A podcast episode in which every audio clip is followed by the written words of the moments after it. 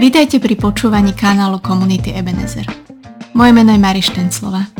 Doteraz ste sa tu mohli stretnúť s prednáškami, povzbudeniami a samozrejme fantastickými modlitbami s Božím slovom.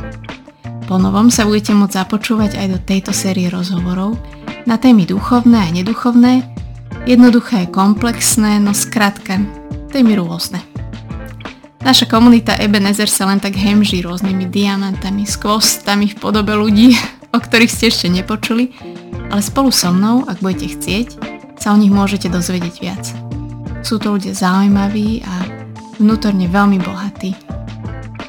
A hneď na úvod, keďže ide o tak povediať slávnostnú premiéru, vám ponúkam rozhovor s Martou Gajou Sabovou. Vedúceho Ebenu Matia Ugarasaba možno poznáte. Počuli ste však už o jeho fantastickej manželke? Gaja je matka, učiteľka, žena hudobne nadaná a odvážna. Aj o odvahe, vykročení do nových vecí a o tom, čo jej robí radosť, sme sa spolu zhovárali. A tak bez ďalších prieťahov, nechajte sa vtiahnuť a háda ma inšpirovať.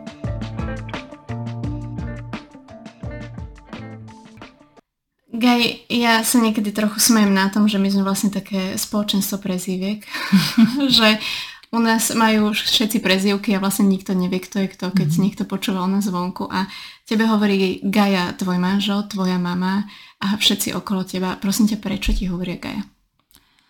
O, prezývku Gaja vlastne mám od svojich rodičov, ktorí ma tak začali volať, keď som bola ešte úplne malinká, ako bábetko som vydávala zvuky, ktoré zneli asi ako gaj gaj, takže ma začali volať Gajka uh-huh. a toto meno mi vlastne prischlo, odvtedy sa používa kade tade v širokej rodine, aj medzi kamarátmi a teda aj v spoločenstve. Uh-huh. A nevadí ti, že ťa tak ľudia oslovujú? Nie, vôbec mi to nevadí, je to... Je to prirodzenejšie je... ako Marta? Je to prirodzenejšie ako Marta. Marta ma vlastne volajú väčšinou ľudia, ktorí ma až tak dobre nepoznajú. Uh-huh, čiže kolegovia v práci uh-huh. a podobne. Uh-huh. Hej, dobre, hej. takže Gaja. Fajn, zostali sme pri Gaji. Hneď sa cítim tak príjemnejšie domácky. Gaja, ja ťa uh, vnímam tak akože možno s odstupom, keď na tebou rozmýšľam, tak ťa vnímam ako veľmi takú odvážnu ženu, lebo uh, si vy ste s Ogarom taký pár, ktorý bol mno, v, prvý, v mnohých veciach prvý v spoločenstve. Prvý ste mali dieťa, prvý, vlastne ste sa, aj prvý ste sa vzali, myslím, nie? Mm-hmm. Ešte pred rokmi. A že si vlastne vy vytvorili nejakým spôsobom cestu aj pre ostatných ľudí. A chcela by som sa možno rozprávať aj o takých milníkoch, že, že ako sa to vlastne stalo a že ako si to, ako si to vnímala ty. Ale ešte skôr, než začneme o tomto, tak ma zaujímalo, že ako vnímaš to, že medzi vami je taký vekový rozdiel? Že to možno nevedia všetci, že medzi vami nejaký mm-hmm. vekový rozdiel je, ale že to je podľa mňa tiež odvážna vec vziať si vlastne o 4,5 roka mladšieho muža. Ako si to vnímala ty? Mm, asi som s tým nemala nejaký výrazný problém, keďže som si toho Ogara za muža zobrala. a, a myslím si, že to je aj tým, že Ogar je alebo vždy aj bol taký uh, možno, že starší na svoj vek, mm-hmm. ako emočne vyspelý. Takže nejaký veľký rozdiel som tam nevnímala a myslím si, že ani nevnímam. Mm-hmm. Že nebolo, ne, nebol to nejaký... Čo sa týka nejakého môjho emočného prežívania alebo naladenia sa, tak nemala som pocit, že je medzi, medzi nami nejaký väčší rozdiel, ako keby bol vekovo rovnaký ako ja. Mm. Čiže nikdy si nemala nejakú takú pochybnosť o tom, že že je to nejaký riskantný krok, alebo je to neštandardné? Možno, že neštandardné, hej, ale nemala som nejaký pocit mm-hmm. toho, že idem do nejakého rizika. Mm-hmm. Tým, že Ogar bol taký, aký bol. Tým, že bol taký, aký bol, hej. Mm-hmm. Čiže vlastne vy ste sa brali, keď Ogar mal 21 a ty si mala 25. A ja som mala 26, 26 a Ogar skoro 22. Skoro 22. Mm-hmm. A potom ste odišli do Írska. Mm-hmm. A začali ste vlastne, vlastne s deťmi. Áno, deti sme mali, keď sme sa vrátili naspäť. Uh-huh. Po roku sme sa vrátili naspäť a pol roka na to sa nám narodil samko. Uh-huh. A aký to bol pocit byť prvý v spoločenstve, ktorí sú zosobašení a prvý, ktorí majú mhm. dieťa? Uh-huh. No, ja sa priznam, že pre mňa to nebolo vždy jednoduché. Uh-huh. A, a prinášal to, akože nebolo to vždy jednoduché a keď sa aj na to teraz tak pozerám s odstupom času, tak um, tak si to tak uvedomím, že bolo to také prikopnícke, no bolo to jednoducho mm-hmm. tak, mhm. nič sme s tým nerobili, ani by sme to asi nezmenili, ale prinašalo to, prinašalo to také situácie, ktoré, ktoré teraz možno mm, si už ani neviem predstaviť, alebo tí, čo sme teraz spolu, lebo už teraz to spoločenstvo funguje úplne inakšie, že si to nevieme predstaviť. No, úplne inakšie sa funguje, keď sa dieťa zobudí 10 krát za noc, čo Samko mm. robieval, a ostatní môžu žurovať do druhej, no ja som vedela, že by som neprežila ďalší deň. Jasne. Takže niekedy, eh, čo to akože neprinášalo, bol možno, možno taká, v niečom taký pocit osamelosti alebo samoty, že som bola, že som bola jediná, kto takéto niečo prežíval, lebo úplne iné, keď už sú dvaja alebo traja, ktorí môžu zdieľať to isté. Mm, Takže niekedy to bolo náročné. Mm som sa rozprávala s nejakou svojou kamarátkou, že niekedy sa stane, že keď tá vlastne žena má dieťa, alebo aj keď sa vydá a potom aj má dieťa neskôr, tak um, sa tak izoluje, ale nie na schvál, že sa stane aj to, že ľudia aj prestanú volať, alebo si myslia, že ona už je zaneprázdnená, má toho veľa, nechcem ju rušiť, keď má to dieťa, alebo podobne, že, že vnímala si niečo také aj ty? Mm, ja si myslím, že u mňa tá izolácia bola tiež taká prirodzená, mm-hmm. že som s tým bola v podstate uzrozumená, že nemám pocit, že by som trpela tie roky. Je jasné, že to niekedy bolo ťažké a ja som asi celkom prijala tú rolu, že teraz proste mám ča- je čas, kedy mám deti a venujem sa im mm-hmm. a nejak som to jasné, nejak som to teda nevnímala ako nejakú krivdu alebo veľké stradanie. Je jasné, že boli chvíle, kedy by som zatúžila, neviem, viac si oddychnúť alebo niekam ísť, ale v podstate si myslím, že, že, to, že, som, že to bolo také prirodzené, že tá moja izolácia bola aj z mojej strany, alebo izolácia.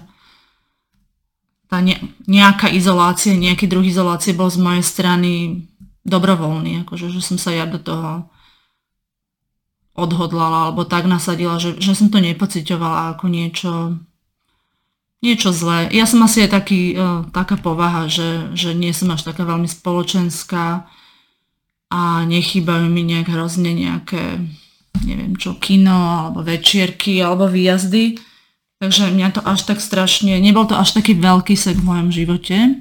Bol to v iných, v iných oblastiach určite, ale čo sa týka nejakého socializovania alebo stretávania s ľuďmi, tak to nebol asi až taký šok, ako možno pre niektorých iných, čo si viem predstaviť, mm-hmm. že môže byť veľmi náročné. Mm-hmm.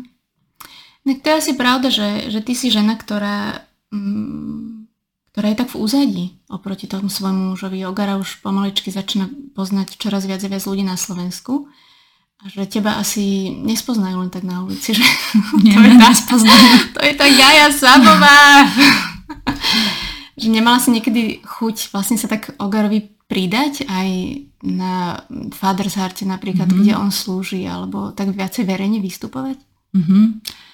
Mňa to veľmi nikdy nelákalo, mm-hmm. sa mhm. priznávam, sa pri, pridať do takejto nejakej služby na vonok, že mne asi celkom taká malá alebo skrytá práca v úzadí celkom v podstate vyhovuje, alebo našla som sa v tom, že vidím tamto svoje miesto Nehovorím, že to ale niekedy nebolo ťažké. Vidieť to, že Ogar je ten, ktorého, ktorého teda tí ľudia poznajú, mm-hmm. ktorý, ktorý je ktorý je možno v nejakým, nejakým spôsobom obdivovaný alebo vyzdvihovaný, že určite to pre mňa bolo chvíľami ťažké, lebo ja som teda videla aj to, čo ma to stálo, mm-hmm. ale v podstate som asi nikdy nebala nejakú takú veľkú túžbu, že vrhnúť sa do nejakej takej verejnej služby spolu s ním a myslím, že by sa to ani nedalo. Aspoň um, teda možno už teraz zase je iný čas, keď už sú deti väčšie, ale mm. v tom čase si to neviem predstaviť, že dvaja rodičia alebo obidvaja rodičia by boli natoľko vyťažení, ako bol vlastne iba Ogar. Že ja si myslím, že to je moje miesto v rodine, to, že som tam bola a že som dlho aj bola s tými deťmi doma, bolo absolútne nevyhnutné. Koľko rokov si bola na materskej? Sámko má 16 rokov. No na materskej som bola A dovtedy, keď mala Juditka 3 roky, čiže to je 8 rokov alebo 9, potom som išla, a potom som už teda čiastočne pracovala chvíľku a potom sa zase narodila Rúty a bola som doma ďalšie 3 roky, ale popri tom som už mala niekedy, že som učila v škôlke angličtinu alebo mala som nejaké mm-hmm. doučka, čiže už to nebolo také, že by som bola úplne iba doma. Ale v podstate to bolo veľa rokov, vyše mm-hmm. 10 rokov. Mm. Určite. Ale dobre strávených. Určite veľmi dobre strávených. A myslím si, že som sa aj veľa naučila aj takých vecí, čo by som sa asi nenaučila bez toho, že by som tie deti mala. Ako čo napríklad? Naplánovať si čas, vážiť si ho, vedieť, vedieť, vedieť si vedieť si to vedieť si to tak rozvrhnúť, vedieť si povedať, že čo je podstatné, to asi má, to veľmi myslím si, že deti človeka naučia. Mm-hmm. Či chce Inak, alebo nechce. Toto je zaujímavé, lebo čítal som taký jeden psychologický článok, kde vlastne uh, komentovali to, že, že muži majú uh, trošku možno lepšie vypracovanú schopnosť alebo nejakú prírodzenú schopnosť vedieť si rozlíšiť, že čo je dôležité a čo menej. Je, že vzoradiť si to tak v hlave, úlohy mm-hmm. podľa dôležitosti. Že my ženy sa pozrieme na svoj zoznam úloh a že všetko sa nám zdá dôležité že ja napríklad za seba im povedať, že mne sa zdá dôležité umyť podlahu, ale vlastne aj nakrmiť deti a zdá sa mi dôležité spraviť si niečo pracovné, ak potrebujem a zdá sa mi rovnako dôležité venovať sa manželovi večer. Že, mm-hmm. že z toho potom vzniká také ženské šialenstvo v úvodzovkách, že vlastne všetko je dôležité. Takže ty vravíš, že toto ťa deti naučili rozlíšiť? O, vieš čo, súhlasím s tebou v tom, že ja mám niekedy také šialenstvo, že Tiež si poviem, že čo by som potrebovala urobiť od domácnosti cez školu, detí a ešte byť aj s ogarom. To áno. A že potom niekedy idem uh, až príliš uh-huh. do mhm. toho, že som taká, že sa do toho vrhnem, ale akože spätne, uh, čo si uvedomujem, tak je možno to, že, že ma to naučilo to, že tie vzťahy sú najdôležitejšie, že, že jasné, že je fajn mať poriadok, neviem, čo si pripraviť, ale mňa to asi naučilo to, že, že tie vzťahy sú, že tam ten čas a to, to, čo do toho ja investujem, že to sa nedá ničím nahradiť alebo zaplatiť alebo nejako oklamať, že, že niekedy už to už mňa to naučilo napríklad to, že viem mávnuť rukou na tým, že nie je poriadok. Mm. Niekedy. Nie vždy sa mi to darí. A že viem si možno, že tak tak v hlave upratať tie priority, aj keď prakticky to samozrejme nefunguje na 100%. Mm-hmm. Ale tak celkovo áno, to by som povedala, že hej, že mi to asi ukázalo, že čo je v živote dôležité. Mm-hmm. Ako skúsená matka štyroch odrastajúcich detí, čo by si poradila nejakej novomatke, novopečenej, ktorá sa trápi s týmito vecami, že všetko je dôležité rovnako a s časom a, mm-hmm. a mhm. deťmi v podstate? Hm. Každý to asi prežíva inak. Ja som tiež samozrejme to neprežívala vždy ľahko, že to bol proces, takže myslím si, že každý si tým procesom musí prejsť a u každej eh, ženy ten proces bude vyzerať aj inakšie. Mm. Ale ja si myslím, že je dôležité si užívať to, že tie deti máme, že nájsť si tam tú radosť, aj keď je to ťažké, alebo nespia, alebo vyvádzajú, ale že nájsť si radosť v tých takých každodenných činnostiach, že čo spolu robíme, lebo teraz zase keď sa spätne pozerám, už keď sú tie deti väčšie, už ma až tak nepotrebujú a, a keď sú menšie, tak, tak vieme si vybudovať ten vzťah a vie to byť aj veľmi zábavné. Ja som si to naozaj hlavne už potom, samozrejme pri tom prvom to bolo ťažšie, pri Samkovi, ale už s každým tým ďalším to išlo ale lepšie a lepšie. Sámkom, hej, že keď bude počúvať tento podcast, nie, tak aby nie, sa necítil, nie, Samko sa nemusí, nie, nie, nie. Samko jednoducho ako prvé dieťa bol tiež priekopník a priekopníci to nemajú ľahké. Áno, to sú tí pokusní králici, chuďatka. Ale, áno, ale s každým tým ďalším dieťaťom som si to užívala viacej. Aj to, že sme mohli chodiť von spolu, alebo že sme sa hrali, aj keď boli bábet, aj keď bola Ruty bábetko, že už potom si človek tak dokáže vychutnať aj také také veci, o ktorých by som možno nevedela, že sa dajú vychutnávať. Ako čo napríklad? A mať z toho radosť. Napríklad to, že môžem ísť von na pieskovisko To si vychutnávaš? Alebo teda teraz už? Teraz už to nie. nie možno, nikto to nepotrebuje z vašich detí, ale... Vedela som si už potom nájsť tom radosť asi, že, že som sa vedela, že sa tam s niekým stretnem, možno porozprávame sa, mm-hmm. alebo že vôbec môžem byť vonku na vzduchu. Samozrejme, že to nefunguje na 100%, že vždycky je to fantastické, ale dá sa, vše, ale dá sa všeličo, alebo to, že sme si večer čítali, že tie deti, že sme sa pritulili k sebe, alebo si zahrali nejakú vankušovú vojnu. Mm, ja si myslím, že sa dá, dá nájsť radosť aj v takých maličkostiach a je to strašne dôležité, lebo potom, potom to nabíja vlastne samozrejme, že aj mňa z toho, keď mám z niečoho radosť, tak to rada potom robím ďalej, ide to všetko lepšie a lepšie, takže mm. ono je to taký, taký kolotoč. Mm. No, vy ste zároveň, okrem toho, že ste boli prvý manželia, mali ste prvý deti, tak ste boli aj prvý manželský pár, ktorý sa rozhodol pre službu na plný úvezok. A trochu nám to popíš, že aké to vlastne bolo, čo vás k tomu priviedlo, ako ste sa dostali k tejto myšlienke. Dostali sme sa tak k tejto myšlienke, že Ogar vlastne popri svojej regulárnej práci, kde bol dosť vyťažený, Začal sa viacej venovať spoločenstvu, dostal sa teda aj k otcomu srdcu a keďže už sa to nedalo vlastne ťahať obidvoma smermi, že by robil aj to, aj to, tak sme sa po nejakom zvažovaní rozhodli, že odíde z roboty na plný úvezok, že tam bude iba na polovičný úvezok a bude, bude čiastočne teda v službe.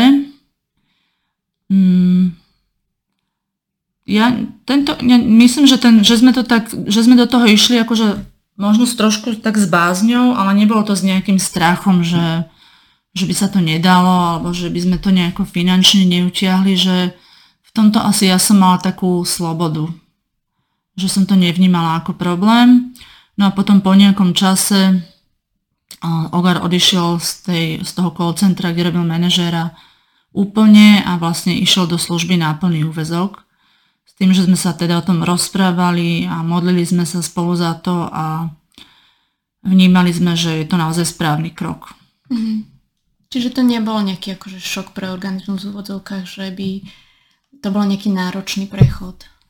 Nie, šok to nebol. Mm-hmm. Nebol to šok, keďže on, že to išlo to vlastne postupne, že on sa viac a viac zaangažoval a možno aj tým, že ja som môj otec tiež bol v službe určitým spôsobom, takže nebolo mi to nejaké úplne cudzie, že aby takto teda fungoval muž. Takže bolo to také postupné a v podstate prirodzené a, a potom už aj nevyhnutné, lebo naozaj sa nedalo, aby bol aj tam, aj tam. Mm-hmm. Čiže pre teba vlastne sa, zmenilo sa pre teba niečo, keď Ogar nastúpil na plný úvezok do služby? Hm, dobrá otázka, rozmýšľam, že či sa niečo zmenilo. Uh, určite sa niečo zmenilo. Uh, mám pocit, že to možno začalo byť paradoxne ťažšie. Mm-hmm. Uh, v tom zmysle, že on bol teda aj v tej službe dosť vyťažený a nebolo to ľahké aj pre náš vzťah alebo pre našu rodinu, že býval aj častejšie možno preč ako predtým, keďže tá služba je taká, aká je, alebo teda vyžadovala si aj to, že, že býval častejšie medzi, medzi, mimo domu. Takže myslím si, že v niečom to bolo ťažšie a, a asi keď to tak spätne zhodnotím, tak uh, vnímam to aj, že to boli útoky na tú službu, že jednoducho nešlo to samozrejme hladko, že všetko by perfektne fungovalo, uvoľnil by sa nám čas, že by sme mali veľa času pre rodinu, že Ogar je v službe, je spokojný a šťastný. Mm-hmm. Čiže jasné, že tam boli aj nejaké prekážky, ale vnímam to že, to, tak, že to tak malo byť, že to je súčasťou toho, že keď sa začína niečo nové, tak to nemusí ísť vždy ľahko. Mm-hmm sa vám páči, keď Pálo Strežo rozpráva o tom, že on keď niekde slúži, tak vlastne aj Janka s deťmi slúžia, pretože oni sú doma a postia sa od svojho otca a manžela. Mm-hmm. A myslíš si, že sa dá nájsť taká vnútorná radosť v tejto podobe služby, že tá vlastne manželky na čas, keď mám doma, doma malé deti, tak jej služba často spočíva v tom, že zostane práve že doma. Uh-huh. A nikto to nevidí a myslí si, že sa dá v tomto nájsť radosť? Že sa postíš od svojho muža, deti sa postia od otca, vlastne dávaš ho do služby ako taký svoj obetný uh-huh. dar? Určite sa v tom dá nájsť radosť, ale priznám sa, že pre mňa to bolo ťažké. Uh-huh. Že nie je to asi niečo, čo by som zvládala na jednotku, určite nie. Bolo to ťažké, a bolo to určite aj kvôli tomu, že aj my sme museli nájsť tú rovnováhu, že kedy už e, to išlo možno za hranicu toho, čo mohlo byť. Aj my sme sa museli nauč- naučiť spoločne rozlišovať, že toto už nie mm-hmm. a sem áno, lebo to vnímam, vnímam alebo vnímame ako dôležité. Čiže je to určite tiež taký proces a nám to trvalo tiež, a samozrejme, že to je asi celoživotný proces v podstate, uh-huh. ale trvalo nám to, kým, sa, kým sme sa m, možno naučili s tým aj nejako fungovať, kým ja som sa naučila povedať, že vieš čo, že toto už je na mňa moc, že už to nedávam. Uh-huh. že si tak, bola veľa sama. Uh-huh. Uh-huh. Že je to niečo, čo ja som sa musela naučiť a keďže som nemala nikoho iného, kto by takto fungoval, alebo nepoznala som niekoho, uh-huh. tak, tak uh, tak som si tým musela ako keby prejsť sama, že nemala som človeka, s ktorým by som sa rozprávala, alebo nejakú ženu, ktorá, bola, ktorá by bola tiež manželkou nejakého služobníka a prechádzala by si podobnými vecami. Takže nie je to jednoduché mm-hmm. a nebolo to pre mňa jednoduché vždy, ale určite sa v tom dá nájsť radosť. Ale myslím si, že dôležité je potom sa aj veľa o tom rozprávať. A mm. možno sa rozprávať aj s deťmi o tom, aby aj tí deti vedeli, že prečo ten ocko odchádza, mm. aby im to aj on, on vysvetľoval tak, aby to teda oni pochopili, že, že to nie je preto, že ho nezaujímajú alebo nemá ich rád, ale že robí tu nejakú teda dôležitú vec a potom sa im to snaží vynahradiť zase v inom, v inom čase. Mm. Nosí si prácu ogar domov, ale teraz to myslím tak pozitívne, že keď príde napríklad z nejakého otcovho srdca alebo z nejakého iného zaujímavého semináru alebo nejaké také služobné cesty, tak vám potom porozpráva, že ako bolo, aby ste boli zapojení do toho svojím spôsobom? Mm-hmm. Niekedy nám porozpráva a teda niekedy asi hlavne mne neskôr porozpráva a to je veľmi dobré. Myslím si, že je to veľmi dôležitá súčasť toho, že aj keď ja nie som fyzicky v tej službe mm-hmm. s ním, alebo nie som na tom ocovom srdci, ale že mi pozdiela nejaké, nejaké veci. Samozrejme, že nie všetko, nie všetko môže, ale to, že sa porozprávame o veciach, ktoré tam riešili, alebo o nejakých zlomoch, alebo svedectvách, alebo niečo, čo sa tam udialo, tak je, si myslím, že je veľmi dôležité preto, aby, aby to nebola iba, že jeho práca a jeho služba, ale aby to bolo niečo spoločné, aby to bolo niečo zdieľané. Mm-hmm. A to je niečo, čo si myslím, že sme sa naučili postupom času, že to nešlo hneď. Že v tomto je to asi stále lepšie a lepšie. Ako vtedy, keď sme začínali, že museli sme sa to naučiť, že je to niečo, že nie je to iba jeho služba a ja som doma, ale som súčasťou tej služby, alebo je to naše spoločné tým, že sa o tom rozprávame a že to zdieľame. Mm. Vy ste vlastne tento, bol, bol to tento rok či minulý, ja už som trošku zmetená, že ste prvýkrát vlastne slúžili tak, tak intenzívnejšie spoločne. Mm-hmm. Bolo to toto leto a minulé leto, mm-hmm. keď sme organizovali ten echt tábor pre deti a to bolo veľmi dobré. Mm-hmm.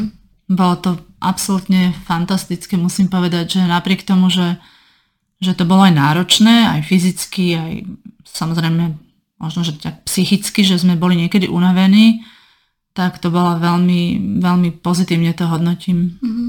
ako spoločnú službu. Asi aj kvôli tomu, že tie deti sú pre nás taká srdcová záležitosť, alebo mladí ľudia, že aj pre Ogar, aj pre mňa, tým, že sme boli aj spolu skauti, takže je to niečo, čo nás spája a znova sme sa ako keby v tom mohli stretnúť a ísť do tej služby spoločne, takže to bolo veľmi fajn. Mm-hmm.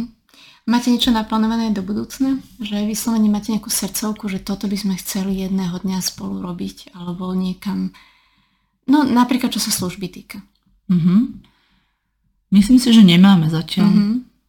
Možno, že niečo sa... Akože verím tomu, že môže sa mm, možno sa niečo vyskytne, že nám Boh niečo ukáže, ale zatiaľ nemáme také, že nemáme nejaké také spoločné vnímanie, že do tohto by sme mali ísť. Že si taký flexibilný vlastne, že, že kam vás pán Boh povolá, tak Áno, ja som človek, ktorý je taký menej flexibilný, že potrebuje svoj čas, kým sa zabeha do, svo- do nejakých vecí a zvykne si na nejakú myšlienku. Ale myslím si, že keď to bude mať, bude, bude čas, kedy to má prísť, tak asi si Pán Boh moje srdce pripraví mm-hmm. spôsobom a v čase, ktorý bude vhodný. Mm-hmm. Ty si teraz po dlhšom, teda po dlhšom čase naozaj nastúpila na plný úvezok do práce. Aké je to pre teba? Um, je to pre mňa veľmi naplňajúce, ale aj veľmi náročné. Naplňajúce je to v tom, že je to práca, ktorú veľmi rada robím, že to učenie je moja srdcová záležitosť. Ty učíš na základnej škole?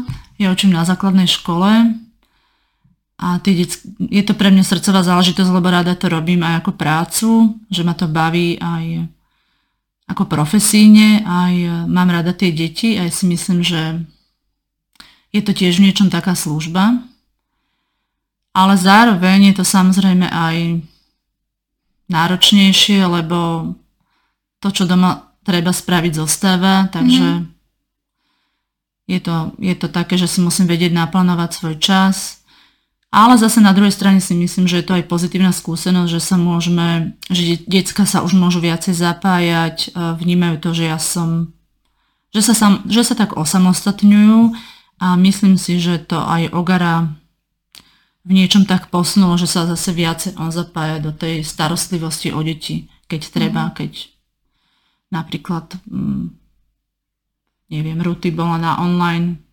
vyučovaní, tak on mohol robiť z domu, takže bol tu s ňou a, a to je dobrá skúsenosť, si mm. myslím. Mm. Že aj pre ňo. Alebo pre nás všetkých. Hej, povedz nám niečo, čo, čo ťa tak teší v poslednej dobe. Z čoho máš špeciálnu radosť? Mm-hmm. Špeciálnu radosť mám. Ja som začala učiť na tejto škole, kde už som teda tretí rok, ja som začala učiť hudobnú, lebo hudbu mám strašne rada a povedala som si, že skúsim do toho ísť a pôjdem do toho netradičným spôsobom. A je to niečo, čo mi berie aj dosť veľa času, keď si to pripravujem, ale je to pre mňa zároveň veľmi náplňajúce, lebo, lebo ja teda mám hudbu veľmi rada, aj klasickú hudbu, aj niektoré, teda druh, niektoré druhy súčasnej hudby. A mm, je to, je to proste, pre mňa hudba je krása, alebo vzťah ku kráse a Náplňa ma to radosťou aj, že to môžem tým deckám sprostredkúvať, aj že sa tam rozprávame o všelijakých zaujímavých veciach, lebo teda robím to skôr tak zážitkovo na nejakú tému, že sa rozprávame, počúvame, rozprávame. Takže to je niečo, čo mi teraz robí v poslednej dobe radosť. Jedna z vecí. Hudba a teda toho súčasťou je hudobná. Alebo keď si môžem zahrať doma na klavíri, keď sa mi podarí. A ešte mám veľkú radosť asi, keď môžem byť vonku s Hajdinkou a niekedy teda aj s Ogarom sa nám podarí. Hajdinka je pes pre tých, ktorí nevedia. Áno, Hajdinka je náš pes, ktorého máme rok. A to je tiež taká vec, že keď, ja, keď som vonku, môžem byť niekde v lese, tak tiež je to niečo, čo ma naplňa, že sa môžem pozerať na tú krásu okolo. Hmm. A to mám tak pocit, že tú krásu potrebujem. Že v týchto dvoch podobách možno príroda, alebo teda to, čo vidím a tá hudba, že je to niečo, čo mi, čo, čo aj rozradostňuje moje srdce. Mm-hmm. Alebo upokojuje, možno aj keď som smutná alebo zničená. Že tam nachádzam taký nejaký pokoj. Mm. Tak a veľa prechádzok v lese ti želáme. Teraz už sa zlepšuje počasie, takže šance na prechádzky v lese sa zvyšujú a ďakujeme. Ďakujem za rozhovor že si si našla čas, že si ma privítala v tomto vašom nádhernom, novo zrekonštruovanom byte. Vyprázdnenom od detí momentálne, lebo sa lyžujú. Rada sa stalo. Ďakujem.